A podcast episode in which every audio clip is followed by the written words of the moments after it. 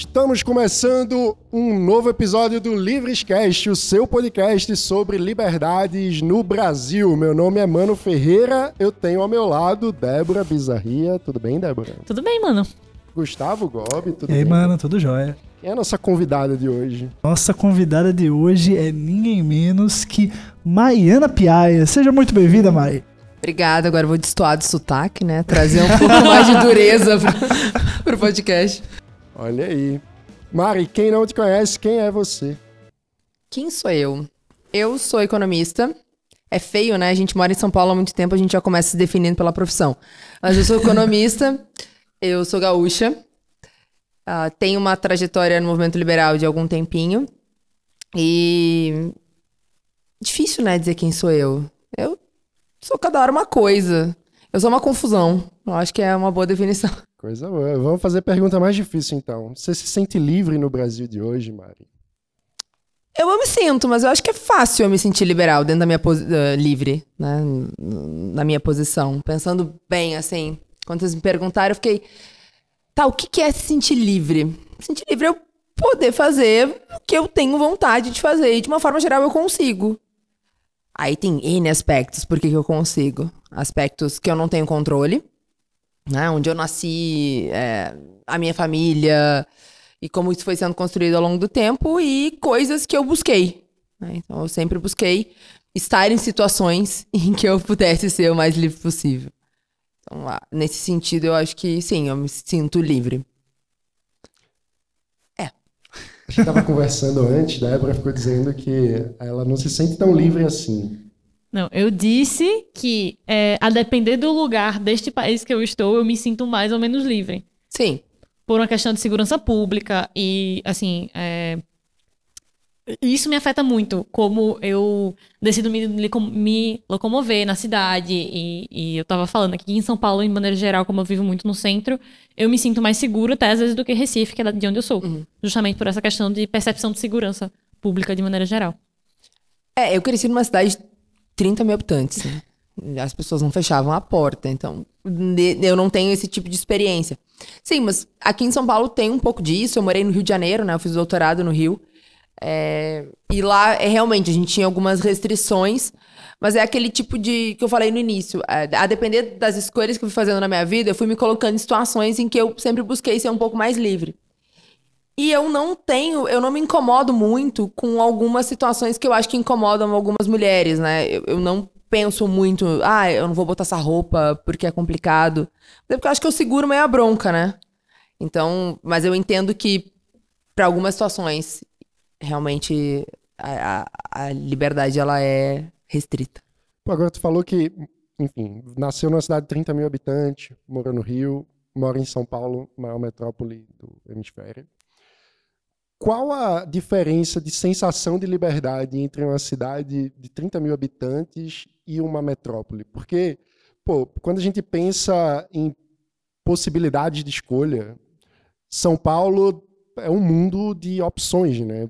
tem, tem de tudo, sei lá, se a gente quiser comer comida, é, sei lá, de que país. Vegana congolesa, eu já comi aqui. Vegana congolesa, então a opção tem tudo.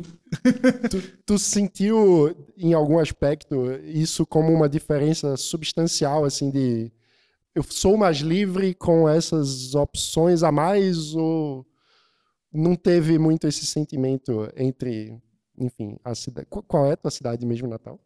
Eu nasci em Rio Grande, que é extremo sul do Rio Grande do Sul, mas fui criada em Panambi, que é noroeste, uma cidade de colonização alemã. É, então, depende, né? É, como boa economista, depende. Vai, tem tem a, os aspectos que não necessariamente você ter opções significa que você pode escolher é, ter opções, não. É, essas opções existirem, elas estão de fato no teu horizonte. Então eu não sei se o fato de ter muitos restaurantes ou aqui muita coisa acontecer faz necessariamente com que todas as pessoas que moram em São Paulo se sintam mais livres. No interior do Rio Grande do Sul, tinha essa coisa que a gente estava falando antes de realmente de é, segurança pública. Tem. É, você vai estudar numa escola pública, ela vai ter uma estrutura, então você não precisa se preocupar com quem que teu filho está estudando, em que ambiente que ele está inserido. Enfim, esse tipo de questão, tranquilo. Mas agora, vai ao supermercado de Havaianas pra você ver o que, que acontece no interior do Rio Grande do Sul. Então, assim, a, a liberdade, ela depende do, do âmbito que você tá olhando. Realmente, física, é, pode até ser que, eu, que no Rio Grande do Sul eu me sentia mais livre, mas não, não sentia. A minha adolescência, na verdade, não que eu sofri bullying, eu- eu acho que eu botava muito medo pra isso, mas eu, É brava. eu não me sentia livre. Eu tinha vergonha de ler, né? É, minha mãe sempre me incentivou a leitura e tal. Eu gostava de ler alguns clássicos e eu lia escondido, porque era feio, né? Ler assim, não era uma coisa legal. Então, nesse ponto de vista, eu não era livre. Eu não tinha isso. É, agora, aqui em São Paulo, na posição que eu me encontro, sim. Aí tem muitas opções. Outra coisa diferente é que eu me lembro que quando eu fui, eu saí de, de Panambi e fui pra Santa Maria, onde eu fiz graduação, com 17 anos. E aí lá você encontra um mundo de pessoas diferentes. Por mais que ainda era interior do Rio Grande do Sul, eu estudei com o filho de um empresário grande, com o filho de agricultor, com gente mais velha, mais nova, que tinha morado fora e eu nunca, eu nunca tinha saído do Rio Grande do Sul. Enfim, fui morar em. ah, conviver com pessoas que tinham morado em diferentes situações, diferentes cidades, enfim. E aí eu comecei a abrir. Então eu acho que essa coisa, tá, eu ainda tava no interior do Rio Grande do Sul, mas eu comecei a ver que tinham outras situações. Mas quando eu fui pro doutorado, eu me lembro que meu orientador no mestrado falou: por que você não tem doutorado fora? Eu falei, eu, doutorado fora? Jura? Vou fazer doutorado fora? Que jeito? Completamente fora do meu horizonte. Então, assim, eu sabia que existia a possibilidade de fazer doutorado fora, mas não era o meu mundo fazer doutorado fora. Algo tão distante, né? É, então eu acho que essa coisa do, do tá em São Paulo, na posição que eu estou hoje, eu consigo ver assim, realmente, olha como o meu horizonte abriu. Mas não necessariamente todas as pessoas que estão aqui têm essa mesma, essa mesma vivência. Voltando um pouquinho pra quando você falou da adolescência, né? Que você tinha que restringir, vamos dizer, as suas atividades pra ficar escondida, lendo tudo. É, eu queria trazer isso pro, puxar isso pro gancho do. Como às vezes a sociedade, a gente, em liberalismo, acaba falando muito do Estado, mas como às vezes o grupo social acaba querendo muito forçar nossas normas, do tipo, não poder ir de chinelo na esquina, resolver uma coisa rápido, é, comprar uma coisa que você precisa pra uma receita, ou ler, ou qualquer outra coisa que desvie muito na norma. E eu queria ver, tipo, da sua opinião, como, como, você, como você acha que a gente devia lidar com essas restrições culturais, sociais, a nível individual ou a nível de movimento também? E que quando eu, quando eu ainda morava lá, isso não me incomodava. Não era um problema, porque eu não sabia que podia ir de chinelo no mercado. Sabe? Esse tipo de coisa. Agora, quando eu, hoje, quando eu vou visitar minha mãe, eu até brinco com ela. Vamos lá, dar uma, so- uma chocada na sociedade? Chocar a sociedade é ir de chinelo, havaianas e bermuda curtinha no supermercado. Mas é isso, eu- é que eu acho que é uma questão de. que eu tava falando antes. Qual, qual horizonte que você tem? Às vezes, não incomoda. né? E, e tudo bem se não incomodar. A questão principal é, é, as pessoas precisam saber que outras coisas existem. E a partir disso elas escolhem o que, que elas querem. O problema é quando tá- as pessoas estão inseridas num contexto em que elas não conseguem nem saber se as coisas existem. Né? Não, não tem essa escolha. Acho que é é mais uma questão de elas estarem cientes. Eu não acho que. Eu me lembro que teve uma vez uma discussão no mestrado sobre é, políticas públicas, e aí estavam falando que tinham que libertar as mulheres de alguma situação, não era no Brasil, sei lá, tipo, desaburca. Não, as mulheres não podem usar burca. Não, elas podem, a questão não é essa, a questão é. Sabe, tem um contexto social que a gente não consegue entender. É, vai muito na linha do Hayek, né? Da arrogância fatal, assim. A gente não sabe. E a questão é que, por a gente não saber, dá um passo pra trás e analisa. É, acho que um caso famoso disso que você falou é na França tentaram proibir a burkini, né? Que é a, a, a burca adaptada para roupa de banho. E aí, um liberal seria, ok, tem, tem que poder usar a- o micro biquíni e tem que poder a mulher estar coberta, por que não? E a- acho que as pessoas confundem muito essa noção de liberdade com liberdade é o que eu acho que é liberdade, e não a pessoa ter opções e É. escolher alguma delas. Nessa linha, eu, o, o doutorado na UF, que eu, eu fiz doutorado lá, é, bom, tem muitos marxistas, né? Tem, um, tem um, um centro grande de economia, não só de economia marxista, mas de estudos marxistas. E eles são muito bem reconhecidos na América Latina. Então, e eu fiz doutorado com uma menina, e um dia a gente tava conversando sobre depilação. E aí ela falou assim: vocês que se depilam, e aí eram todas as outras meninas da mesa, é, vocês são oprimidas pela sociedade. Então vocês não podem se depilar. Falei pra ela, tá, mas já parou pra pensar que talvez eu queira eu me depilar, eu quero, sei lá, que talvez o meu companheiro também se depile, ou pegar qualquer outra pessoa que também. Pode ser um gosto meu. E ela, não, não é um gosto seu. Você está sendo oprimido, então você não pode. Falei, você que tá me oprimindo nesse momento. não é eu que tô sendo oprimido. E tudo bem, eu entendo que tem um contexto. Né? Tem um contexto. Talvez eu seja uma oprimida de alguma forma. Mas isso no dia a dia importa? É aquela questão, ah, o quão bi eu sou? Eu sou 50-50? Não, eu sou 70-30? No fim, pode falar palavrão? Pode. No fim, foda-se. foda-se. Não importa. Ah, tá, não, mas na verdade você é 80 hétero e 20 bi, porque você viveu num contexto em que você foi obrigado. Tá bom, eu até sei, mas no fim do dia, o que que importa? Assim, eu ter consciência disso e eu começar a trabalhar isso ao longo do tempo, legal. Não é que eu tô negando que existe o problema, mas o que, que importa? É aquela velha história também, a gente fala de, de diferentes liberais. Eu sou mais libera- liberal do que você. Tá, mas no fim do dia, meu amigo, o que, que você tá fazendo? Exatamente.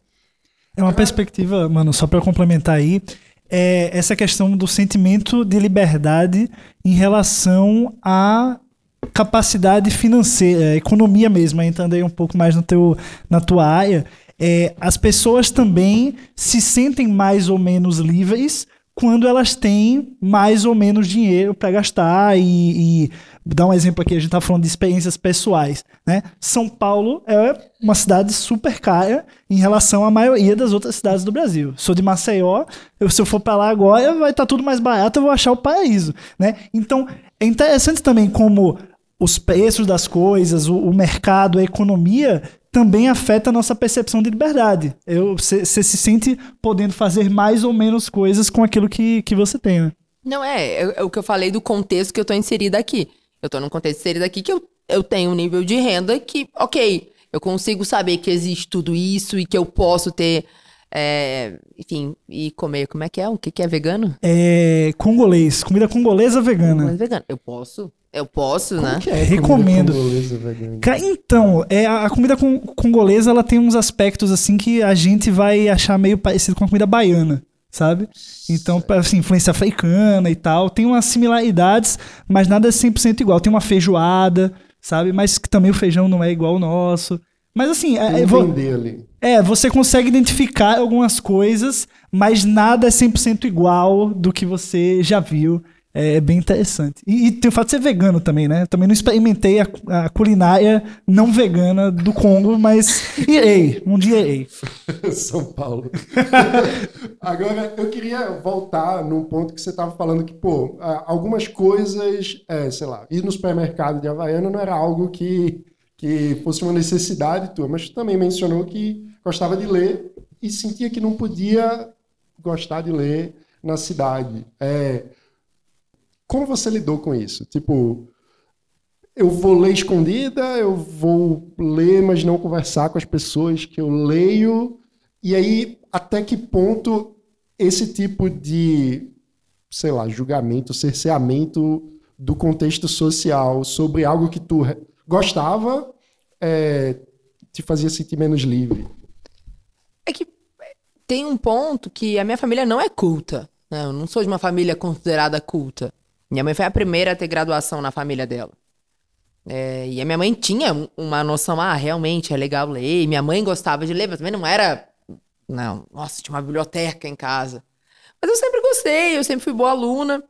Eu, eu era bem amiga dos nerds, mas eu gostava da galera que fazia muita festa. Então, eu, eu era do time de basquete e da turma de teatro. Então, eu sempre fui meio esquisita. Eu acho que por não me adequar completamente a um grupo, eu sabia que eu ia ser esquisita. Então, eu também não ligava muito. Eu lia escondido. Eu acho que não era nem um escondido. Eu entrava no meu mundo. Eu acho que eu tinha caixinhas, assim, e eu ia na caixinha do ler. Só que como ninguém lia, não tinha muito com quem conversar.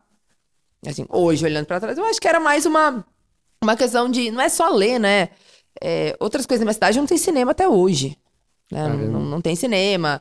É, não. é, Eu fui a primeira peça de teatro adulta, assim, é tipo peça profissional de teatro, realmente. Adulta, é. 17, 18 anos. É, show, é, acesso a algumas músicas. Sorte que meu, o meu pai faleceu quando era criança, mas é, mesmo assim eu, eu tive um, um período ali de, de bom gosto musical. Quer dizer, o que, que é bom gosto, né? Mas enfim, dentro do que eu considero um bom gosto musical, é, eu tive algum, algum acesso ali. É, mas eu, se, é eu sempre fui esquisita. Eu brinco que eu era um centro cultural, né? A família da minha mãe é muito italiana, católica, né? Aquela coisa de missa. Na Páscoa eram horas e horas de missa. Era uma coisa horrenda, era difícil. Eu fugia pra sorveteria do lado da praça, é típico, né? Sim. No meio da missa, pra dar um tempo, porque era muito longa. E meu pai era um bandista. Que no Rio Grande do Sul é uma coisa meio um pouco fora. É, então, na minha família já tinha assim, cada um tinha a sua turma. Então, eu realmente não me lembro de ter sofrido muito com isso. Por exemplo, eu tenho cicatriz, né? Desde os, desde os quatro anos de idade. E aí as pessoas me perguntam: você sofreu muito bullying por causa de cicatriz? Não, teve uma vez que eu tinha 11 anos que o menino me chamou de Frankenstein, eu dei risada. Mas assim, que não é uma coisa que me afeta muito. né? Mas eu, eu acho que é isso, o contexto que eu tava inserida. Eu tava num contexto que eu me sentia muito segura e que tinha, né, eu, podia me dar o luxo de tomar algumas decisões que talvez é, algumas colegas minhas que tinham até talvez mais recursos financeiros não tivessem por conta dos preconceitos familiares, só que a minha família já tinha passado por isso. Eu tenho uma história boa sobre essa coisa do Frankenstein. Eu morei um tempo no interior do Ceará, em Juazeiro do Norte, terra do Padre Cícero. E eu era mais alto do que a maioria dos meninos. Eu cresci muito rápido. Então, no Ceará, o pessoal é meio baixinho. Então, é- era um contexto. E aí, eles começaram a fazer bullying comigo. Começaram a me chamar de Rio Amazonas, boneco de dois metros. E o principal, calma, que é grande. E tem o principal, que era boneco de Olinda, que eu era de Recife. E o pior, o bullying começou a ficar tão pesado que eles nem mais me chamavam de boneco de Olinda. Eles, eu passava, eles faziam. A musiquinha do frevo. Mas, mas te, te doía? Doía. Teve um dia que, assim, Eu, dançaria. eu passava. eu tinha 11 anos, gente. Eu passava. E aí, um dia eu voltei chorando pra casa. Um dia eu voltei chorando. E aí, a minha mãe tentou me consolar, não deu jeito. Aí, meu pai chegou em casa e fez: Débora, revide. E aí, eu fiz: Eu posso? Não, não era pra dar outra face e tal. Tipo. Aí, não, revide, se defenda. E aí, eu tinha computador na época. Eu procurei apelido pra gente baixinha. Gente, eu decorei vários. vários. Aí, no outro dia, os meninos vieram os três de sempre. Aí, eu: Tu tá falando o quê, surfista de micro-ondas? Baixinho é você. E os outros dois começaram a rir e eu fiquei amiga dos meninos. Então eu não tive esse, esse, essa coisa que você teve de simplesmente não me afetar. Mas eu cedo, e depois desse dia eu aprendi que eu podia me defender. Que era uma coisa que eu achava que eu não podia fazer, que, que eu tinha que aguentar calada, sofrendo. E, e eu acho que às vezes falta isso. Se você não tem o contexto que te dá proteção, você tem que aprender, às vezes, se defender. É meio que uma noção de agência, né? Tipo, Isso. eu posso reagir a isso e. Enfim. e- Eu tenho liberdade. E resolver. Pois é. Pois é, é, é, é muito interessante isso. Eu acho que é é interessante também como isso acaba moldando a gente, né? O tanto de liberdade que a gente vai, vai vendo que a gente tem ou não tem durante a vida, e quanto isso vai moldando a gente para caminhos que buscam mais liberdade, como você mesmo falou. Então, se hoje a gente tá aqui no Livescast falando sobre isso, é por- também porque da minha vivência, ou teve alguma coisa lá atrás que me fez ver a liberdade como algo imprescindível pra minha vida, e você também, você também, e ela também, e fez E a gente estar aqui. Acaba sendo sempre um percurso individual, né? É, como foi o teu, Mari? Como é que tu começou a pensar, pô, eu gosto de liberalismo, eu sou liberal, vou É. entrar nesse rolê? Eu pensei agora no que você falou, né, de contexto, assim, é uma história que eu sempre conto, que eu falo que eh, eu me lembro do meu pai quando eu era criança, eu falava, eu queria, sei lá, brincar de carrinho, eu adorava fliperama, eu tinha um, um amigo do meu pai, tinha um filho que tinha um fliperama, e eu brincava, e os meninos diziam, não pode, não é coisa de menina, né, ou a minha tia, assim, dizia pro meu pai que ela tava criando um menininho, mas ela vai fazer o que ela quiser. Então, assim, eu, eu acho que eu, eu cresci num contexto muito bom nesse sentido. Por mais que às vezes eu falo, putz, se eu tivesse crescido talvez numa família mais culta, na capital, seria diferente. Eu não sei, né? Mas eu, eu, eu me perco às vezes nessas, nesses pensamentos. Mas é, eu acho que por conta desse meu contexto e de ter muita segurança e de poder fazer com que eu bem entendesse e, e- e ter essa, essa questão, eu não tenho a história triste, né? Do eu era marxista e virei liberal. Eu era clássico do movimento, né? Não tenho a história triste, não tenho. Queria ter uma história triste que é mais bonito. Não, não tenho. É, esses dias eu fui dar uma palestra para um ensino médio, né? Uma turma de ensino médio sobre o que é ser economista. E eu fiquei pensando que eu decidi fazer economia quando eu vi uma palestra no ensino médio sobre economia.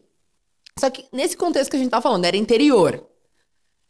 O ser economista no interior está muito relacionado a políticas públicas, né? Ou algum concurso público de uma forma geral. Então está muito vinculado à figura de Estado. E eu achava interessante. Eu achava realmente interessante. Eu gostava muito de entender o que é inflação. É... Por que, que eles passam no colégio um abaixo assinado contra o FMI? Eu achava legal a ideia do FMI. Eu não acho tão errado essa questão do FMI. É Abaixo real, a Alca e o FMI. então eu, eu, não, não- eu achava aquilo ali meio. Então eu sempre tive um, acho que um viés, eu não sei. Enfim, e aí eu escolhi fazer economia muito por conta dessa pegada mais é, de políticas públicas ou de grandes decisões de Estado, de uma forma geral, assim. E foi passando, entrei na faculdade, Santa Maria é, tem um curso muito clássico de economia e muito nos é, originais. Então a gente lia os originais, não era tanto no manual. Por conta disso, a gente não tinha muito fazer onde fazer estágio. O estágio era atender velhinhas no, na frente ali do Banco do Brasil, coisa assim. Era esse o estágio que tinha. E eu fiz iniciação científica, dei monitoria. É, realmente eu quero ir para a área acadêmica. Eu acho que se eu tivesse feito qualquer curso, eu provavelmente iria para essa área. Mas, enfim, dei sorte de estar num lugar que incentivava esse tipo de coisa e acabei indo pro mestrado, fazendo doutorado, enfim. Quando eu fui pro Rio, Viçosa também, Viçosa, que é onde eu fiz o mestrado, também interior, tinha uma pegada mais nesse. no mesmo que eu estava acostumado. Quando eu fui pro Rio, tinha muita gente que trabalhava no Banco Central. Né? Eu tive vários colegas que eram do Banco Central peruano e iam fazer doutorado lá na UF. Enfim, tinha muita gente que trabalhava nessa coisa de mercado financeiro, que era uma coisa que não fazia muito sentido. Eu não conhecia, tinha uma galera que saía de empresa para fazer mestrado em economia. Eu comecei a perceber que, olha, cidade grande te dá talvez um- uma outra perspectiva. E agora, dando aula em São Paulo, eu brinco com os meus alunos que eles são os taradinhos do mercado financeiro, porque eles acham que economia é só mercado financeiro. Mas eu entendo, porque São Paulo puxa isso. E aí eu, por conta dessa minha trajetória, né, eu falei assim, cara, se eu soubesse que tinha outras coisas, talvez eu tinha pensado diferente. Então, o que, que eu vou falar para esses meninos o que, que é economia?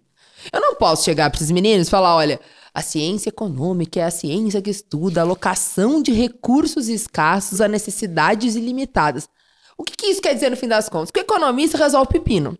O economista, ele, redá- ele resolve merda, é um tomador de decisão num ambiente de merda. É isso que é o economista. Seja dentro de uma empresa, seja no mercado financeiro ou no, no governo, de uma forma geral.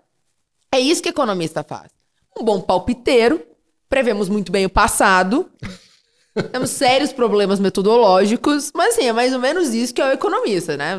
E aí, explicar isso pros, pros alunos, eles acharam bem interessante e eles falaram, não, a gente achava que economista fazia é, valuation. Eu no ensino médio nem sabia o que significava. Mas não, economista faz valuation. Faz também, ué, você tá solucionando um problema de, de custo-benefício de uma empresa. Ah, não, mas o economista ele não é aquele que tá lá no Banco Central e determina a taxa de juros? Falei, olha, não deveria, mas é. Né? É. É, mas também isso é uma questão de solucionar um problema de sinalização de mercado, né? O juro é um preço, enfim, tem todos aqueles aspectos. Mas é isso que o economista é. Hoje, olhando pra trás, era isso que eu queria fazer mesmo, assim. Era realmente isso, só que eu não sabia. É, e aí tive caminhos mais, mais ou menos complicados. E aí passa pelo, pela minha graduação, já contei essa história algumas vezes, mas pela minha graduação, em que eu estava fazendo uma matéria de economia monetária. E o professor dividiu a turma para cada, cada turma falar de alguma crise monetária grande. Isso foi em 2019. Ele, e o meu grupo, a gente ia falar da última, que estava acontecendo ainda, no caso. E o nosso grupo entrou numa discussão horrorosa. Nós éramos entre seis. E aí uns, não, porque isso é culpa, falta, faltou regulamentação, é, isso é culpa do Crise do mercado. neoliberalismo. Ih, crise do neoliberalismo. Essa história do neoliberalismo tem uma boa também, doutorado, que os meus colegas de doutorado não podem me ver na frente por causa dessa história de neoliberalismo. Mas, é, isso, ah, porque é isso. Eu falava, gente, não, não tá me parecendo, não, não me, não me, não começa a me convencer que falta regulamentação nesse sentido. E eu acho que tem outros aspectos e tal. E aí, eu comecei a pesquisar bastante coisa e você falou de computador quando você tinha 11 anos. Quando eu tava na graduação, eu entrei com 17, nem todo mundo tinha computador. Né? Assim, de quando eu saí, todo mundo já tinha notebook. Era bem bizarro, assim, a, a mudança. Mas eu me lembro que a gente até tinha, já- nessa época, para fazer pesquisas. né, Eu entrei, eu fui fazer pesquisa na Barça, né? E saí, já tinha, enfim. É, Hoje os jovens nem sabem o que é isso de Barça. Vão achar Barça, que tá, minha tá mãe falando comprou torcida do. Barcelona aqui, vai estar achando que é com eles. É uma enciclopédia, gente. É, e aí, eu en- encontrei alguns textos do Mises dos Estados Unidos. E aí, a gente acabou achando... Acho que do Mises do Brasil devia ter uma meia dúzia de textos na época. Não tinha muita coisa. Eu lembro que o Constantino escrevia sobre a crise no blog dele. Eu, eu lembro de ter lido a explicação é, austríaca da crise de 2008 no blog do Constantino. Isso que é O, 2009? o falecido Constantino. É, não, falecido. não, se Falecido é ótimo. É, então eu falei esses dias justamente sobre isso, né? Teve uma troca ali de personalidade, eu não sei. É, mas eu, eu, eu me lembro que foi isso, a gente começou a pesquisar e aí o nosso grupo se dividiu. E aí a gente apresentou uma versão mais liberal e uma versão não liberal, digamos assim, da situação. O professor adorou, eu me lembro que ele convidou, foi até meu orientador. Ele convidou os outros professores para assistir. Assim, eu me lembro que a esposa dele foi assistir. né? foi, foi muito legal e foi o que me abriu os olhos. Porque assim, eu adorava, eu, eu gostava de estudar economia, mas eu não era. Ah, não tem nenhuma escola, assim. Eu ia pelo mainstream, assim. Eu era boa em econometria, mesmo achando um saco. Eu era boa em algumas coisas. Micro não era lá das melhores, mas eh, eu ia indo. É, nunca tinha parado, gostava das matérias, por exemplo, eu adorei fazer economia marxista, fiz uma matéria só de Caliquiano, fi- fiz, fui fazendo, assim. E gostava. E aí, quando eu vi, eu falei, olha, essa galera aqui pensa mais ou menos como eu. Eu falei, "Ah, interessante. E aí, por coincidência, ia ter aquele fórum da liberdade das seis lições e o primeiro evento de escola austríaca, que era em Porto Alegre. Que também foi uma sorte, porque se fosse em São Paulo não tinha como vir. E aí eu fui no evento, no fórum e no primeiro ah, congresso de escola austríaca, né? Primeira conferência de escola austríaca. Eu me lembro quando a gente chegou lá, era um bando de velho. Os que não eram tão velhos eram muito esquisitos. Movimento liberal em uma frase, pessoal. Os que não eram velhos. Hoje melhorou, hoje tem Tá Tá menina. melhorando, tá melhorando. Eu tá acho que melhorando. tinha a Luciana de mulher, que, que era jovem, assim, eu e mais umas senhoras, assim. As Mas- esposas. Devia ser umas três ou quatro senhoras. As esposas. Não, ou mães. tinha. hum, Mas é, Aquela isso aí é ótimo. Tem da- a Margaret C. que é da Montpellier, que, que é. Eu me lembro que ela estava e tal. E, enfim, tinha um pouquíssima gente, pouquíssimos jovens. Tanto que, que eu me lembro que falaram assim: olha, jo- tinha um outro. O, o Matheus Assaf estava sozinho, eu acho que no segundo. Ele estava sozinho e aí o Biratã falou: ó, junta vocês que são jovens, converse com ele. Que não tinha, assim. E foi bem interessante, porque justamente porque tinha pouca gente, é, as pessoas nos davam atenção. Né? Tipo, olha, tem jovens que gostam disso. e aí foi indo, eu fiz é, a, a minha monografia com escola austríaca. E aí outras pessoas ali de Santa Maria começaram a, a querer estudar. Então ali eu começava, a gente começou a discutir. E tinham amigos nossos próximos que odiavam, que achavam um absurdo. Então era bom porque tinha o contraponto. E foi indo. E no mestrado, no início do mestrado teve o aquele encontro do Ordem Livre, que eu conheci o Mag e o Diogo. E que também. estavam organizando. A gente se é conheceu verdade, a gente se conheceu nesse, é verdade. Mas o Magno e o Diogo e a Elisa estavam Ignorou. organizando. E o Fábio Osterman. E... Aí tava a gente, mas a gente tava como, como, É, um como aluno. aluno. É, tava o Osterman, tava o Pedro, Pedro Menezes.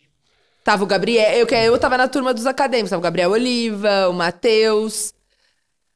Enfim, de professor tinha o Adriano, o Barbieri. E o Steve Horvitz. É verdade, tava também. Do blog é, Bleeding Heart Libertarians. E a gente se conhecia. Morreu? Morreu? Caramba, é, acabamos de ter uma notícia. Eu não É. sabia. Né? Hum, não sabia, não. É, estamos velhos, né? E a gente se conhecia Vocês, de Orkut, eventualmente. tá? A gente Deixa se conhecia claro. de Orkut, É. Facebook tava tava começando, mas a gente se conhecia, assim, né, um ou outro de internet, enfim. E foi muito legal, porque foi o primeiro evento, assim, que tinham jovens. Não... É, era isso, que era a ideia, né? Mesmo, justamente. É, daí nasceu o EPL, que virou SFL, né? e a gente era... Estudante pela Liberdade. Que virou Students for Liberty. Não, mas era, a gente era muito ruim. Lembra que eles colocaram cerveja em volta da piscina e o Magno dizia, podem beber! E ninguém pegava. Todo mundo travadão, A gente assim. era muito ruim, muito... Eu bebi. Fala isso dos seus alunos hoje em dia. É, os jovens são assim também. Todo mundo travadão. A gente era muito ruim, a gente era bem ruim. E, mas foi uma boa experiência, porque ali a gente foi se conhecendo e, e aí a gente foi criando vínculos, de fato. Aí Tá que você era uma das mais extrovertidas. É, porque eu sou. Eu sou... não, é porque eu frequento muitos mundos. Eu não era, eu não era nerdona, assim. E aí a gente dividiu os grupos, né? Tipo, ah, É. com aptidões mais políticas, o pessoal mais É, de eu fiquei comunicação. no pessoal de comunicação. É, eu fiquei nos acadêmicos, que sei lá, acho que nós éramos entre cinco só. E tinha mais um outro grupo, eram quatro grupos. É, mas. mas- É. É, mas aí são três. É, enfim, tinha mais um outro grupo que eu não sei o que eu quero. Ativismo, política, acadêmicos Ativismo e política comunicação. não era o mesmo? Não, era Não? diferente, eu acho. É, Eu sei que o Pedro tava no ativismo, que eu me lembro que ele apresentou. Ele foi A o ideia que foi apresentou do. E eu acho que tava Pedro e Juliano. Não, eu acho que o Fábio não já ele tinha. Eu acho que o Fábio né? já tinha feito uma tentativa de estudantes pela liberdade Isso. no Brasil. Em Que era Porto um- Alegre junto com o Antônio Lima. Isso, que era um blog, um blog no Blogspot ou no Blogger, alguma coisa É. assim. A gente precisa de microfone para captar o Magno enquanto essa história. Não, pode seguir, segue. Não, mas era isso, acho que. Não, sai.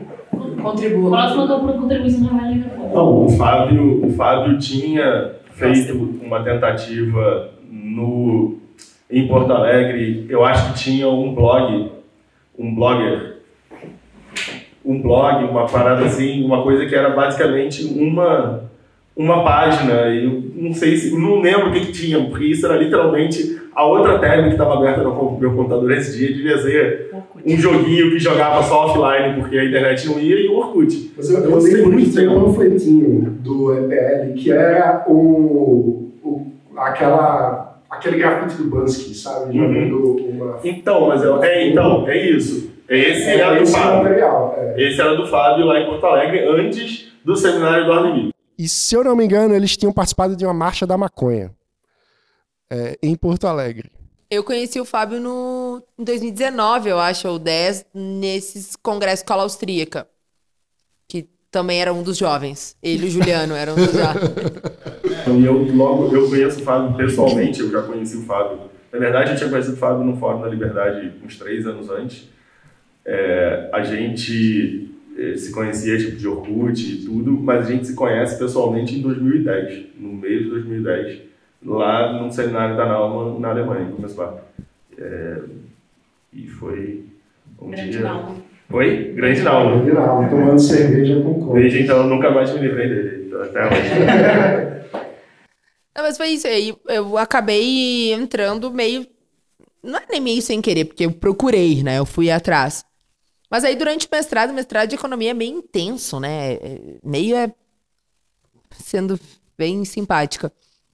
E aí, o meu orientador. Eu, eu fui um dos motivos aí pra Viçosa, o meu orientador tinha trabalhado com a Ostrom. Então, né, liberal, com uma metodologia um pouco diferente, não era aquela metodologia né, de equilíbrio Pra e quem tal. não conhece, é Eleanor Ostrom, né? Ela foi a primeira prêmio Nobel mulher, né? Sim. Primeira mulher. E, enfim, de economia. né? E aí, enfim, comecei a, a, a trabalhar com ele. Ele estava trabalhando com uma coisa chamada complexidade. Eu já tinha lido em Hayek, eu achava interessante essa ideia de complexidade. E aí conheci a metodologia de redes, que é o que eu trabalho bastante hoje. E aí fui procurar onde fazer o doutorado. Só que em Viçosa, a galera é muito do método. mé- Método no sentido de, não discussão de método, mas de ferramental. E aí não tinha muita discussão, assim, ah, liberal, não liberal, era todo mundo super mainstream, pragmatismo, vamos seguir nessa linha, e não tinha muita discussão sobre isso. E aí eu fui procurando lugares para fazer doutorado, e eu vi que na UF tinha um professor da matemática que tinha uma linha de economia da complexidade e redes. Levou para lá. E aí eu pensei assim, todo mundo mas vai pra UF, lá só tem pós-keynesiano, marxista, é uma das escolas mais esquerdistas que tem. Eu falei, que bom, então. Não é ruim, né? Primeiro, porque a esquerda sabe amar, né? Eu brinco isso sempre. Dá pra falar, dá pra falar isso aqui? É muito mais divertido. É, vou. Vou. Tô sendo esquisita aqui, você é esquisita lá, não tem problema nenhum. E fui, foi uma das melhores coisas que eu fiz. Assim, é, realmente, muito mais esquerda do que eu tava acostumado. É, eu me lembro que a galera da UFRJ me chamava de a austríaca. Olha E aí, quando eles tomavam umas a mais, eles queriam começar a discutir capital, não sei o que, né? Porque assim, gente esquisita da direita e da esquerda é tudo igual, né? Não tem muita diferença, assim. Bebe quer começar a falar de, de política, quer falar de teoria no meio do bar, enfim. Mas eu, eu até que tive uma, uma passagem suave. Não, não foi uma, uma. Eu estudei coisas diferentes, coisas que eu não teria acesso se eu não estivesse lá. É, eu brincava que eu era o vírus da Matrix, mas na verdade, considerando o último filme, acho que tá mais realista com, com o que eu fui. Com nada lá dentro, mas foi divertido. É, e aí que eu conto a história, né? Todos os trabalhos deles tinham. Porque o neoliberalismo. Blá, blá, blá, blá. Eu levantava a mão. Defina neoliberalismo. Se teve alguma coisa que eu fiz de bom no movimento liberal, talvez tenha sido definição de neoliberalismo de alguns trabalhos que saíram da UF. Talvez tenha sido isso, mas é porque realmente eles batiam muito nessa questão, né, do neoliberalismo. E neoliberalismo pra eles era tipo, sei lá, tipo como É o capital internacional também, que é uma força. eu não, é, eu não sei o que, que é. Megazord Tipo, que, não- que nem. Keynes. Todo É um mundo que veio antes de ele nos clássicos, eles fazem meio isso. Todo mundo que é diferente de mim é neoliberal, assim. É meio, vai, vou É botar f- no meu saco. São pessoas dominadas pela força do capital internacional, seja lá o que isso for. Um grande complô. Como né? é que ficou a definição de neoliberalismo depois de tantas vezes você É, eu fiquei curioso pra saber isso também. Eu Sim, quero mas saber não, agora o que é neoliberalismo. Nunca saiu. Eu me lembro que no. Eu fiz uma matéria de economia brasileira que o primeiro texto o professor colocou de propósito, que era uma definição de neoliberalismo. e aí, dentro, dentro dessa definição de neoliberalismo, ele, ele fez fazer três grupos. Eu tenho que lembrar qual que é esse paper. Depois vocês botam no- na referência lá. Eram três grupos de, de, de neoliberais, assim, e aí ele colocava Hayek e o Friedman como uso do mesmo método. Assim, do me- E eu falava, ah, não. Ah, não. Me respeita. Só um pouquinho. Eu sei que você fez. Eu sei que você fez pra tentar me ajudar, mas não. Né? Vamos, vamos pelo menos Tá separar os faltando amiguinhos. leitura, hein? Vamos separar os amiguinhos. Mas aí era, não, era, era basicamente. Aí usavam realmente recursos bem marxistas, né? pra- com linguajar bem marxista pra tentar definir o que, que era, na verdade, neoliberalismo. Mas sempre caía naquela, né? Da exploração, do capital, não sei o que. Eu lembro uma, uma das que eu achei mais divertidas. Eu uma vez me aventurei a ler um livro do Vladimir Safat. E ele escreve alguma coisa do tipo: o neoliberalismo é a, o sistema regido pela normatividade neoliberal. É uma Isso topologia, falou hein, gente? Tudo e nada ao mesmo tempo, né? É uma. É porque tem muita gente que usa neoliberal como a prática política dos neoclássicos. Né? Porque eu, que eu brincava na U, falava assim: eu nunca vi uma escola de pensamento econômico chamada neoliberalismo. Não conheço. Tem, os neoclássicos, os novos clássicos, os novos keynesianos. E aí, se for pensar em termos no fim, assim, realmente, se tu for pegar é, os indicativos de política dos neoclássicos, dos novos clássicos, dos novos keynesianos, até de alguns monetaristas, todos eles vão ser chamados como neoliberais, mas não é a mesma coisa que neoclássico. Então você tem né, diferentes é, pontos. Então eu acho que é, o neoliberal é aquele que está no meio do caminho, né? Ele não, não é um anarcocapitalista, mas também não faz políticas públicas de forma ativa. Eu acho que seria mais ou menos isso. Pelo menos o que eu me lembro que eles tinham como definição era mais ou menos nessa linha. E ok, aí eu sou uma neoliberal, tá ótimo, não tem problema com isso não. Achei que Débora ia falar. É, Não, desculpa. Você também você você não se acha uma neoliberal? Cara, eu, eu cheguei no, num ponto, e, e trabalhando com liberalismo, eu parei de buscar uma definição, assim, eu gosto de curiosidade, né, meu lado nerd economista, eu gosto muito de economia comportamental, porque eu gosto de ver as especificidades, o- os momentos em que aquele modelo mais tradicional de racionalidade, como as pessoas entendiam antes, ele falha, né, ou seja, basicamente, ok, é, vamos criar modelos novos para trabalhar questões específicas, eu gosto disso, eu gosto dessa junção com psicologia, experimentos e tudo, eu acho muito interessante. Mas como eu trabalho com políticas públicas aqui no Livres, eu, eu acabo sendo muito pragmática. Do tipo, ok, qual é a ferramenta, qual é especialista que eu vou acessar para resolver o problema de educação, o problema de saúde? E o que eu vivo falando, e acho que, tá- acho que você deve concordar comigo, que a economia é uma grande. Essas escolas são uma grande caixa de ferramentas, e em alguns momentos a gente vai precisar usar de uma ou outra escola para lidar com a complexidade que é a realidade, né? Então, Pra mim, eu- se quiser me chamar de neoliberal, liberal clássica, socialista, porque eu chamar o Livres assim, sabe? Eu vou continuar sendo Ah, a mesma já, fui- eu coisa. já fui de tudo também. Exato, eu, eu, eu continuo fazendo a mesma coisa e podem me chamar do que quiserem, tá tudo bem. É, mas até a economia comportamental, desculpa. Não, só ia falar que, pô, o liberal que na faculdade, universidade, não, ouve, não foi xingado de neoliberal, não viveu a Eu. universidade. Você não, Ah, não mas viu o curso de economia Gente, é, Gil curso do- de jornalismo aqui, Gente, então... sendo realmente- monitorada por Gil do Vigor. Exato, o Gil do Vigor foi Ah, monitor, então, gente. Então pô, eu não sofri, Desculpa, você, a gente estava sofrendo enquanto você estava regozijando. não. Exato, Né? tava no regozijo. Não, é que- regozijo que eles falam. Regozijo.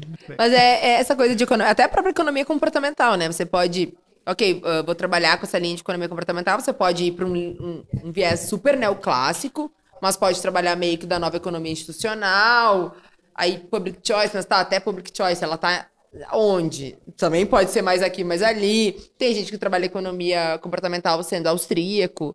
Então, assim, tem uma, tem uma série de, de elementos que também não estão. Se for ver os, os trabalhos mais modernos, você não tá completamente numa caixinha.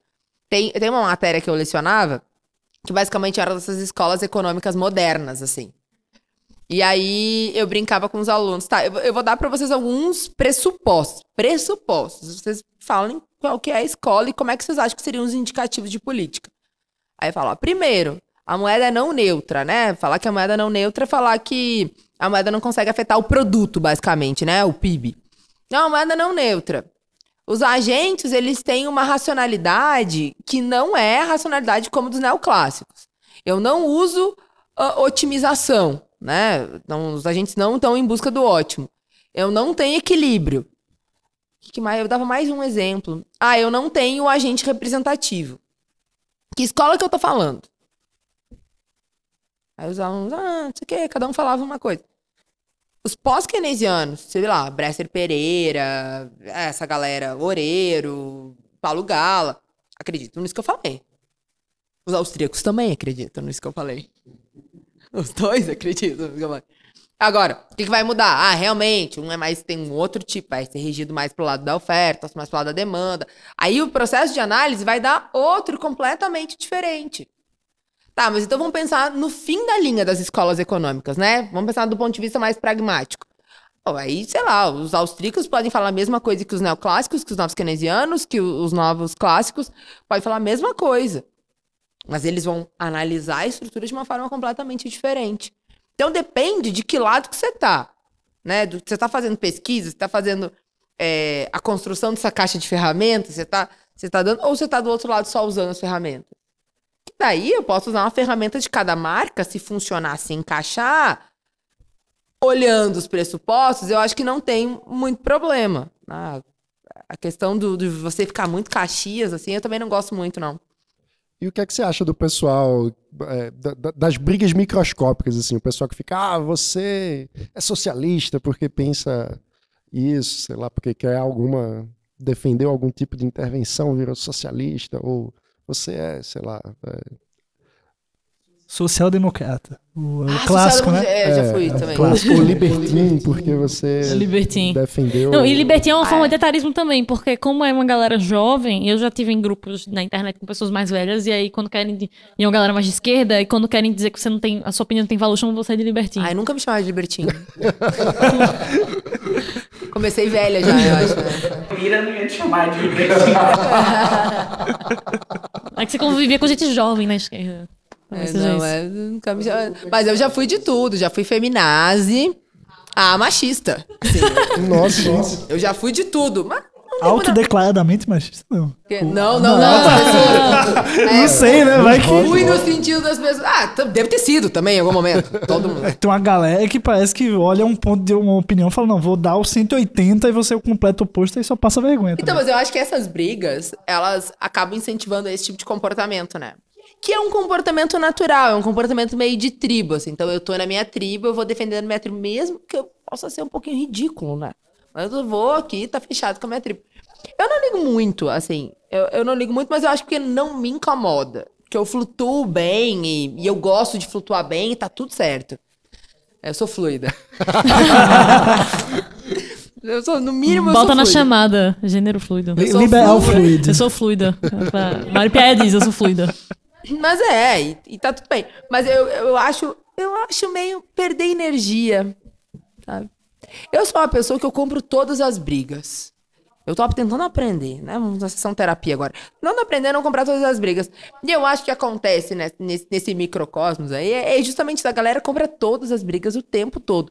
Porque acredita que se eu ceder um pouquinho, eu já não vou estar mais fazendo parte desse grupo isoladamente. Cara, ninguém tá nem aí. Exatamente. Mas ninguém tá nem aí, assim, é, é impressionante como não interessa no fim do dia. É aquilo que eu falei lá no início. O que que você tá fazendo no fim do dia? De fato, o que, que as suas práticas elas acarretam? Ah, vai, vai dar briga no Twitter? Sei lá, não ligo, sabe, pra briga no Twitter. É, eu, eu até brinco, né, que os políticos acreditam que o Twitter é, de fato, o termômetro. 1%, sei lá, da população que é ativa no Twitter. Deve ser isso. Por aí. Não, é, o Twitter. O Twitter, segundo os dados, o Twitter no Brasil é menor do que o Pinterest, né? Poxa. Aí você tira. O pessoal Ah, fica eu uso mais o. Pinterest do que o Pinterest Twitter é mesmo. muito, é muito mais agradável de usar, concordo. Mais gente Ninguém tá no escolhendo vestido de casamento do ligando porque queria. Não. Vivendo suas vidas como pessoas normais, né? E no Twitter as Receitas, pessoas não fazem isso. é. Decoração de casa. As pessoas só estão no Twitter pra perder amigo. Ninguém tá fazendo nada ali. Ninguém Ninguém constrói nada no Twitter. Né? eu- Eu. Eu uso o Twitter, assim, mas eu não publico nada. Eu só sigo pessoas e vejo treta. É, é meio que o meu ratinho, sabe? O Entretenimento. É programa o do melhor ratinho. jeito de usar o É o Twitter. programa do ratinho É que eu. Da minha infância, agora é o Twitter. Mas assim, é, é meio engraçado porque eu acho que as pessoas vão fazendo isso, né? Elas vão forçando uma posição. E aí, já que eu tô público, já que eu falei isso no público, não dá pra voltar atrás. E aí tu te perde, né? Aí já era. Então eu acho que é, é muito a incapacidade de, ser, de, de, recon- de crescer, amadurecer na real, né? Que é acrescentar uma nova camada de nuances e olha, eu defendi isso até aqui, mas a partir de agora a situação mudou, eu preciso mudar também. E, e entra a questão do apego à tribo, né? Porque você foi criando os amigos e sendo reconhecido por aquele círculo mais próximo em função de uma posição. Aí você pô, percebeu que essa posição. Vai ver que é amizade merda, né? Vai, que, pensa que é amizade merda, né? Que, tipo, as pessoas estão. São suas amigas, não por quem você é, porque você é legal de beber junto, de sair, porque você ajudou pra resolver um problema. Não, elas são suas amigas porque você é ne- neoliberal Tem também. uma coisa que eu é- acho pensa que. igual, né? Mas eu acho que faz parte, porque eu me lembro quando eu ficava feliz quando eu via outra pessoa liberal, do Não, tipo amigo. Mas veja que é diferente da pessoa ser só sua amiga só porque ela é liberal e quando ela se ela deixar de ser, ela vai deixar de ser sua amiga. Sabe? É diferente. E, e- É, não é amizade, e eu né? acho que acaba sendo, no fim das contas, uma anulação do indivíduo, né? Não é um indivíduo. Você não está se relacionando com o indivíduo. É, é uma relação que acaba sendo coletivista. É só aquela característica coletiva que nós mantemos em comum. Mas se você mudar de ideia, você deixa de valer a pena como ser humano.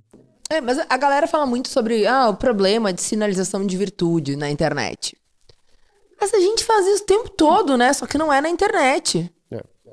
Então, eu sei, assim, eu acho que, que, que faz parte da gente querer se sentir é, pertencente. Nós somos adolescentes que pagam contas, né? E adolescentes pagam Às contas. vezes nem isso. E os adolescentes, eles queriam. Eu lembro na adolescência, a gente queria fazer parte de um grupo. E a gente ainda quer fazer parte de um grupo. Porque no teu grupo você elimina custo de transação. Exato. Você não precisa se explicar, você. Todo mundo vai entender as referências. é, faz parte isso. O problema é quando você começa a fazer uma anulação é justamente por pelo grupo. Também se quer fazer, eu não sei. Eu acho que eu sou. Eu, eu acho que passei muito tempo na UF, eu tô muito pós-moderna. Eu- Foda-se, né? É, todo mundo é livre, no fim das contas. Até quem não gosta de ser livre é livre e pronto. É isso. Agora, tu, tu falou com muita ênfase de que o que importa é o que no fim do dia a pessoa está fazendo de construtivo. No fim do dia, o que é que importa para o Brasil se tornar um país mais livre, na tua visão? Eu, eu acredito que as pessoas, ca- cada pessoa, vamos pegar só no movimento liberal, né? Já que cada pessoa e, e cada entidade, ela tá ali pra alguma coisa. Então eu me lembro que já me chamaram muito de Torre de Marfim. Ah, você tá na Torre de Marfim? Eu falei, não, eu, tô, eu sou acadêmica, eu tenho que estar na Torre de Marfim. É isso que eu tenho que fazer. Eu tenho que estar aqui, e é uma posição ótima, apontando o dedo, falando, isso tá errado, isso tá errado, isso tá errado, isso tá errado. Não tá condizente, não é o suficiente. Eu acho que faz parte. Vocês, por exemplo, estão numa outra ponta. Estão na ponta, né, de, de, de, de fato, assessorar a construção de políticas públicas. No debate muito concreto do dia a dia ali, tá em jogo isso ou aquilo. Então, o que é que é melhor? Eu não posso exigir de vocês, por exemplo, sei lá. Ah, realmente, se for pegar os austríacos, assim, Banco Central não é a melhor solução. A gente deveria ter é, concorrência de moedas, enfim, uma série de coisas, né? O monopólio da moeda não é uma coisa legal para a economia de uma forma geral. Beleza, entendemos isso. Se vocês vão é, assessorar um candidato que a principal proposta dele é acabar com o Central. qual a viabilidade disso? Então, é isso que eu falo no fim do dia, né? No fim do dia, o que, que você tá fazendo? E aí eu acho que essas grandes brigas, grandes, né? Grandes pra gente que tá dentro do movimento liberal. Mas essas brigas que acontecem no movimento liberal é muito no sentido de as pessoas entenderem qual o papel delas nesse processo.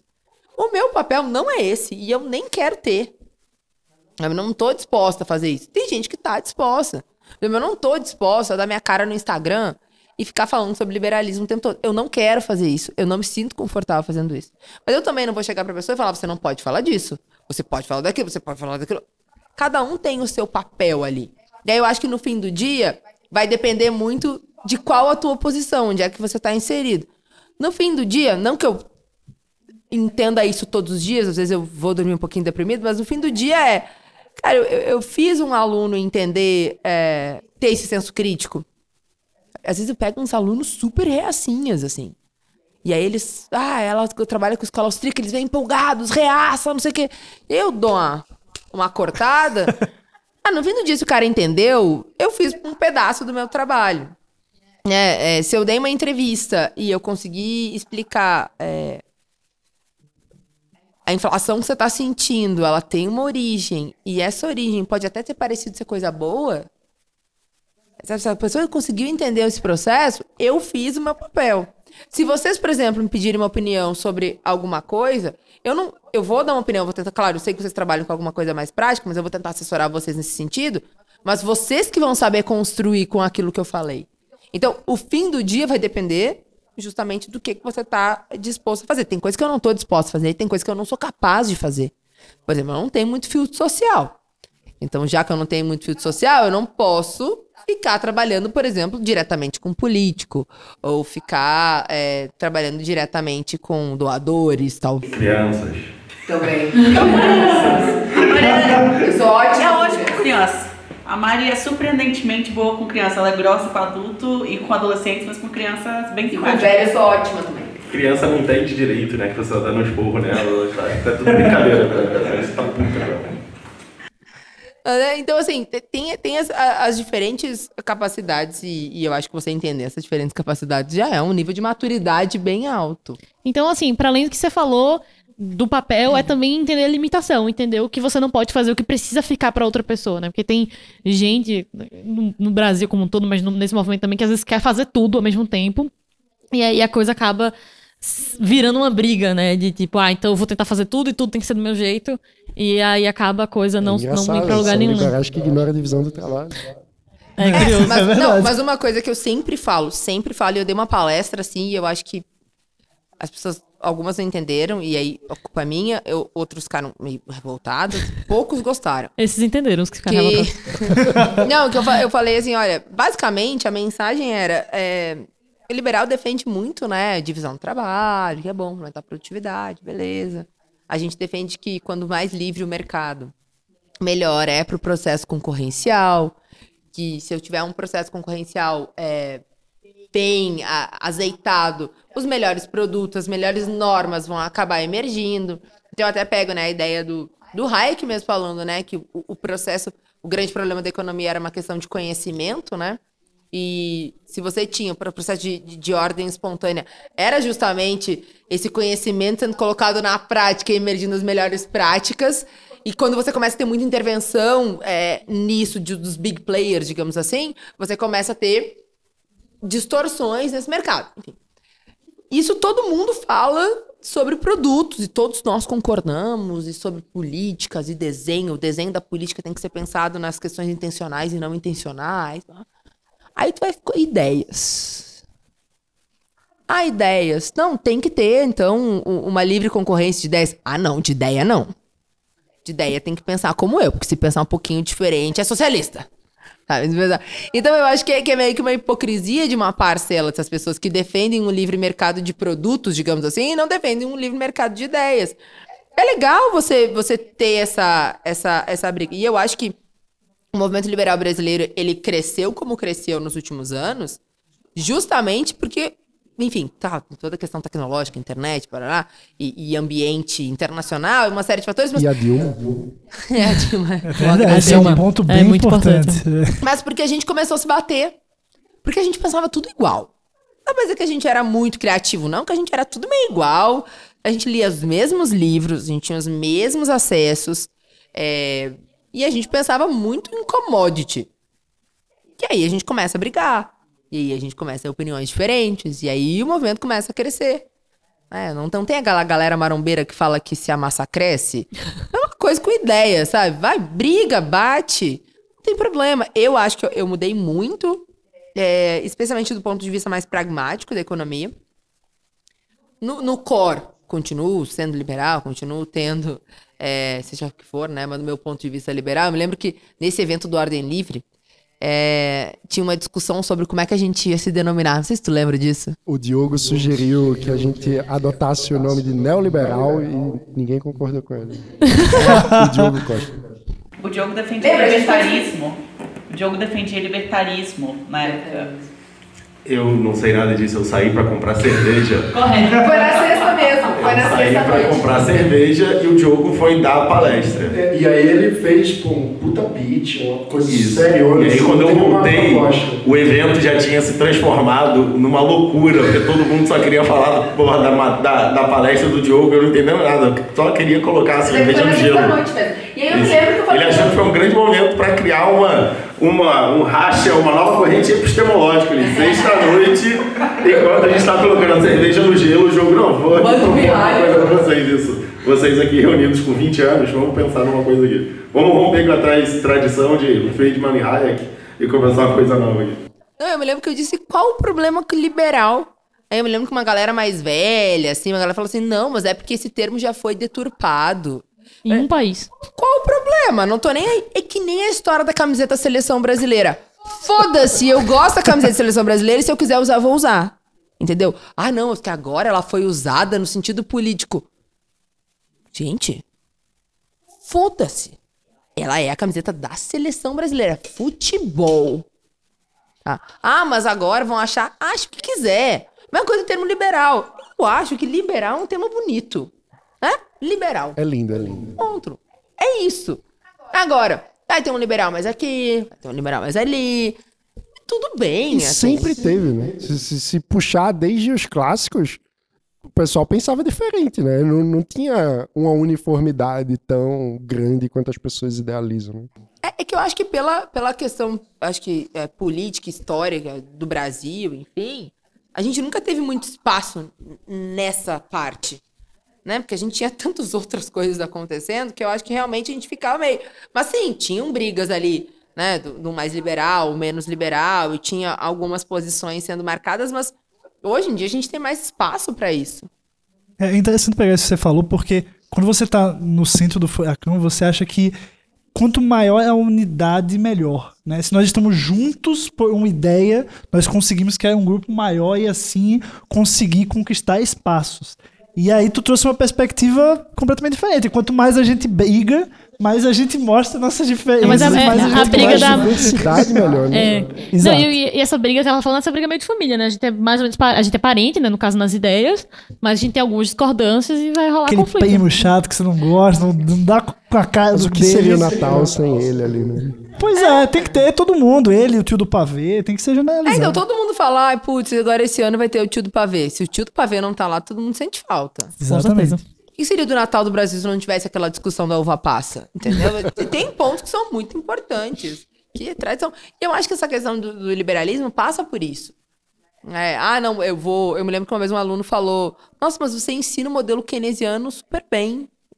Eu não imaginei. Eu falei, Sim, mas eu. Sei lá. É porque a gente vem uma tradição, às vezes, de que se você fala sobre um assunto é porque você concorda 100% com aquilo e você gosta daquilo, defende Quase aquilo. como se você não pudesse entender se você não concorda. Exato, é é uma questão de capacidade cognitiva e não de ideologia, né? As pessoas meio confu- confundem muito isso na, em alguns centros, muitos centros né, no Brasil. É, e aí eu me lembro que é, né, nessa entrevista que eu, entrevista não, essa palestra que eu dei pro pessoal do ensino médio, um aluno levantou a mão e perguntou: ah, qual a melhor instituição para fazer economia aqui em São Paulo? Olha, depende. Aqui eu dou aula. Você, você quer ser meu aluno? né?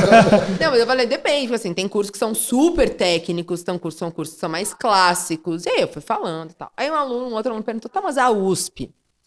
A USP é muito dominada pelo marxismo e blá, blá, blá, blá, blá, blá. Eu... Falei, que preguiça. Eu, eu olhei pra ele assim, eu cansei da tua pergunta. Assim, fui cansando ao longo. O curso da USP é um curso super clássico, sabe? Você vai ter uma pluralidade ótima no curso. É isso que você quer? Talvez não. Talvez você queira um curso super voltado pro mercado financeiro. E aí você tem opções aqui em São Paulo para fazer isso. É, mas é, essa, essa questão do aparelhamento, da universidade. Eu não sei, eu não passei por isso, assim. Eu, eu, eu brinco, eu não tenho uma história triste, nem que eu era marxista e mudei, né? E nem encontrei Hayek e vi a luz, não, não teve essa história triste. E nem fui perseguida academicamente, nem, não tive. Não tive mesmo. Eu acredito que tenham algumas histórias ruins, é, especialmente quando é, quando essa questão política começou a ficar mais tensa, eu já estava no final do doutorado. Então eu não passei por isso dentro da universidade, é, né, da graduação em si. Mas eu sei que tem algumas forçações de barra, mas será que você vai sofrer realmente com isso? Eu não sei. Eu não sei se você vai. Eu acho que Você- varia muito de curso e de centro também. E geração também. Geração acho que- também. Porque, por exemplo, lá em economia na UFPE, pra mim era tranquilo. Mano que fez jornalismo já é era outra história difícil, era completamente diferente. Mas, enfim. É, Isso é pra outro também episódio. não gosto de, dessa postura vitimista, assim, de meu Deus, eu fui um pobre perseguido, coitado, não sei o quê. Não, tem, tem, tem liberal enrustido em alguns cursos, eu conheço algumas pessoas que tem que Ficam com fingir. vergonha de que ser tem que, é, liberais, né? Que fica com medo de perder os amigos, de não ter gente pra fazer trabalho. Isso tem impacto, né, na vida social do estudante. Sério? Juro. Acontece. Eu não sei, eu, eu, eu me lembro que eu fiz uma matéria de Economia Brasileira 2, e aí eu fiz um trabalho que tinha uma pegada super liberal, o professor era um professor pós-keynesiano e tal.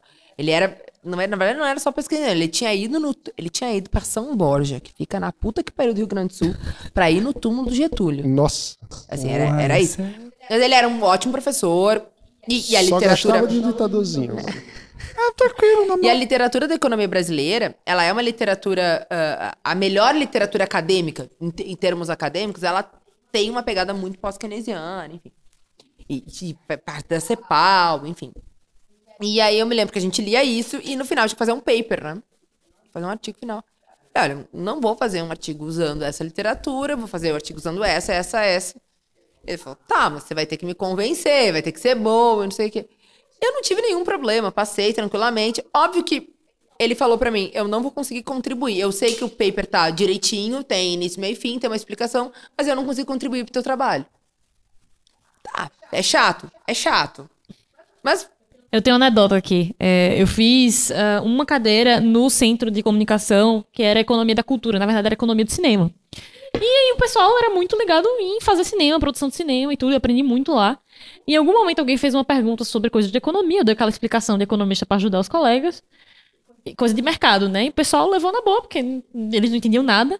Quando eu fui saindo da sala, um menino fez assim: Ei, tu é liberal, é? aí eu. Eu, Cochichando, estu assim. eu estudo economia. Proibidíssimo Pô, ser liberal. também. Meu Deus, não tem ninguém aqui, eu me sinto tão sozinho. Cara, o cara tava, tipo, se sentindo isolado, É, sabe? Às vezes o coisas- cara não tem problema porque ele tá, tá- Ele sabe que ele não pode falar, sabe? Eu acho que a- a coisas. nossa geração viveu isso muito de perto, assim. É tá me quem- chamando de velho? Não, não tô. São só gerações diferentes. Você falou que quando o clima começou a tensionar, você já estava no fim do doutorado. Então, eu e Débora provavelmente estava na, na graduação ali. Então, a gente conviveu com esses problemas, as ocupações que tiveram nas do universidades. mundo e- Eu fui acompanhar debates e eu tive professor tentando bater em mim. Então, assim, eu, eu acho que é geracional mesmo. É tipo, É, eu- ocorre. Eu, não, eu também não coloco como perseguição. Porque não, é- não é como, assim, a gente se reunia, É só uma tapinha. o grupinho liberal. É, não. A gente se reunia, o grupinho liberal, e todo mundo deixava, a gente lá se reunindo. Não é, a gente não é perseguido. Mas quando ocorria o conflito, ocorria o conflito. Mas é que sabe que, eu agora falando como professora, tá? É, especialmente de ciência social humana, a gente, cara, a gente não é, é, completamente neutro. Ah, e aí eu gosto de falar em sala de aula, olha, eu sou liberal, eu tenho essa vertente, mas quando eu estiver dando pra vocês, eu vou dar. E eu acho que eu até consigo. Mas quando pergunto minha opinião, eu acho importante eles saberem da onde que tá partindo a minha opinião. Só que a galera muito ideológica é chata pra caceta. enche o saco, entendeu? Então a galera vai ser uma galera muito liberal, a galera, sei lá, muito marxista. Ficar o tempo todo enchendo o saco. Cara, você não tá falando de política o tempo todo, você não tá falando de ideologia. Cara, eu quero apresentar os pressupostos, os elementos, o modelo e as ah, conclusões. É isso que eu tô fazendo ali. Então eu acho que, talvez pela idade, aí eu já não sei, existe essa coisa do pragmatismo, ela precisa ser pensada até quando você tá na faculdade. Então, beleza, às vezes não vai ter espaço pra mim. É, Bota a, a camiseta do Che e vai lá brincar com a galera, entendeu? Eu não, eu não vejo muito problema nisso, mas eu acho que é uma questão também de personalidade. É, se eu tiver que fazer uma matéria que é muito, muito, muito, muito esquerdista, eu fiz várias, né? e tiver que ler esse texto, eu me lembro que eu fiz um- uma matéria que era é, Economia Monetária e Financeira 3, avançado, né? Ou 2, não sei. Era basicamente o, livro do Capital 3, né, do Marx. E tudo bem, foi bem divertido. Não teve nenhum problema, sabe? Foi. Queria que tivesse sido outra coisa? Sim. Foi, é, foi o 3, o Marx e aquele livro do Rondon Ray, né, da Modern Money Theory. Foi ótimo. Mas assim, era melhor? Era, mas é, eu também não, não, não vejo isso como. É chato, mas não vai me impedir de ser uma profissional, ou não vai me atrapalhar na vida. ou Eu acho que a gente também tem que. é, essa coisa do vitimismo, às Isso, vezes, ela cai bem. E aí eu vejo assim, a galera não quer dar uma Viram estudada. amuletas, às vezes, né? Tipo, ah, não, eu, eu não sou tão bem sucedido assim, mas eu fui perseguido, não sei o quê e tal. Não, é porque tem um pessoal que acha que o maior problema da, da educação brasileira, não só no nível universitário, é o marxismo e não que as crianças não sabem ler, não sabem fazer matemática, né? É, tipo... Não, é, é aquela só- coisa é, do tipo, ah, austríaco não gosta de matemática porque não sabe. Muito sim. Realmente, muito sim, é é verdade mesmo. É, e alguns marxistas também. E, e tudo bem, você tá indo pra onde você tem mais aptidão, não tem problema nenhum. Aí agora, a minha tese é em economia matemática, né? Aí às vezes a galera fala, ah, mas se você é uma austríaca que é, traiu a causa porque você usa matemática. Tá tudo bem, então eu não sou austríaca, tá tudo certo, não tem problema. Eu acho que eu lido de uma maneira, acho que mais tranquila. É, na faculdade, uma das coisas que me incomodou muito na época, eu tava tendo, eu fiz jornalismo, né? E tava tendo a discussão no Supremo sobre a obrigatoriedade do diploma de jornalismo para o exercício da profissão. E aí tinha um professor que era absolutamente sindicalista e ele fazia da aula dele todas as aulas uma grande defesa da necessidade de obrigar a posse do diploma para exercer jornalismo. E- Eu, eu peguei um começo de curso parecido também, porque foi na mesma época que teve a greve por conta do piso salarial dos jornalistas em Alagoas. Então é aquela coisa, ou você defende, ou você é automaticamente um traidor da É, classe. e é, esse é o ponto. Eu acho que o, mais do que o, a ideologia, eu acho que tinha um componente É o uso político, né? corporativista mesmo, de você, para ser um legítimo jornalista e não trair a classe, tem que defender esse benefício de classe aqui. E tinha greve de aluno? Esse conceito não me entra na não. cabeça. Teve, porque na UF Não, na- tinha greve de é comum aluno. ter greve de No, aluno. no meu caso No- teve. né, no- na, minha, na minha época não teve, não. No tempo de. Teve no tempo. É porque eu estudei na. Tanto na, no ensino fundamental e médio, eu estudei no colégio de aplicação e depois estudei na. Fiz a graduação. Então, no meu tempo de colégio, que era na Teve. universidade, teve greve de aluno. É, mas, em- contra a reforma da Previdência do Lula. Não, É um teve greve, interessante. greve de aluno de universidade particular. Daí você. É, é pela festa, gente. Não, não dá pra levar a sério, pela festa. Não, mas é, é muito engraçado esse tipo de comportamento, porque eu me lembro que no, no doutorado, a gente, mestrado, a gente tem bolsa, né? E as bolsas estão meses contados. Tem greve, não tem greve, não interessa. Tem um período ali certinho. Aí eu me lembro que os alunos que adoravam fazer a greve de, né, de alunos e tal, na pós, não, não, não, a gente não pode fazer greve, tem que defender o prazo. Muito bom. Mas, Mari, para finalizar o programa, a gente quer fazer uma pergunta muito simples. Afinal, o que é liberdade? A gente dá o tempo que você precisar pra pensar, tá? Tá tudo bem. Me senti André Bujanra. Correto. É, eu, vou- eu vou. Eu tenho uma. Eu sempre digo que eu gosto do clichê, porque o clichê é clichê por um motivo. Né?